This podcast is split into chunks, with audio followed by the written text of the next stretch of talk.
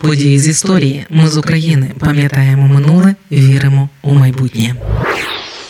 Василь Липківський, отець Василь, перший митрополит Київський і усієї України, творець Української автокефальної православної церкви. 22 жовтня 1937 року противника російської церкви арештували за місяць розстріляли. Це подкаст події з історії, який звучить завдяки вашій підтримці. Щоб допомогти нам, заходьте на сайт Ми з України.ком та тисніть кнопку Підтримати. Василь Липківський був особливим тим, що не відділяв служіння церкві від служіння народові. Ще з молодих років, а висвітився у священники він ще 1891-го, Василь Липківський розумів несумісність таких понять, як українське православ'я і російська церква. Він бачив у ній один із інструментів Російської імперії для виховання покори українців до Росії.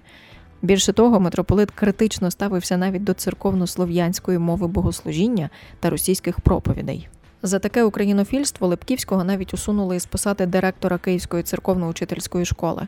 Але це не завадило, щоб Липківського обрали головою революційного з'їзду православного духовництва Київщини, бо духівники прагнули реформ церковного життя.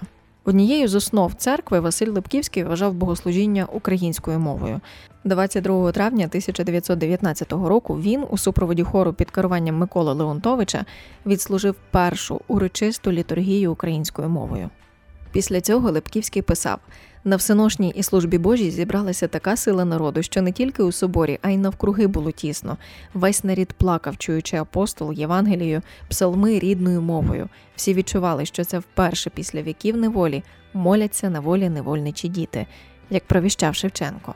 А вже у жовтні 1921 року на свято Покрови зусиллями Василя Липківського та його однодумців скликали перший всеукраїнський церковний собор, і саме тоді собор обрав Липківського главою Української автокефальної православної церкви, митрополитом Київським і всієї України.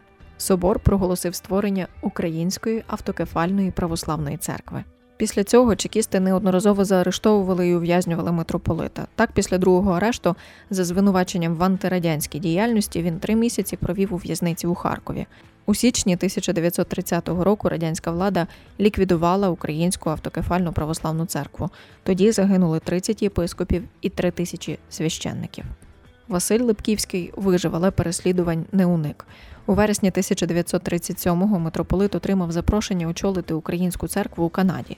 Погодився, але не встиг. 22 жовтня його заарештували. Митрополита звинуватили у керівництві антирадянської організації, яка ніби намагалася від'єднати Україну від СРСР.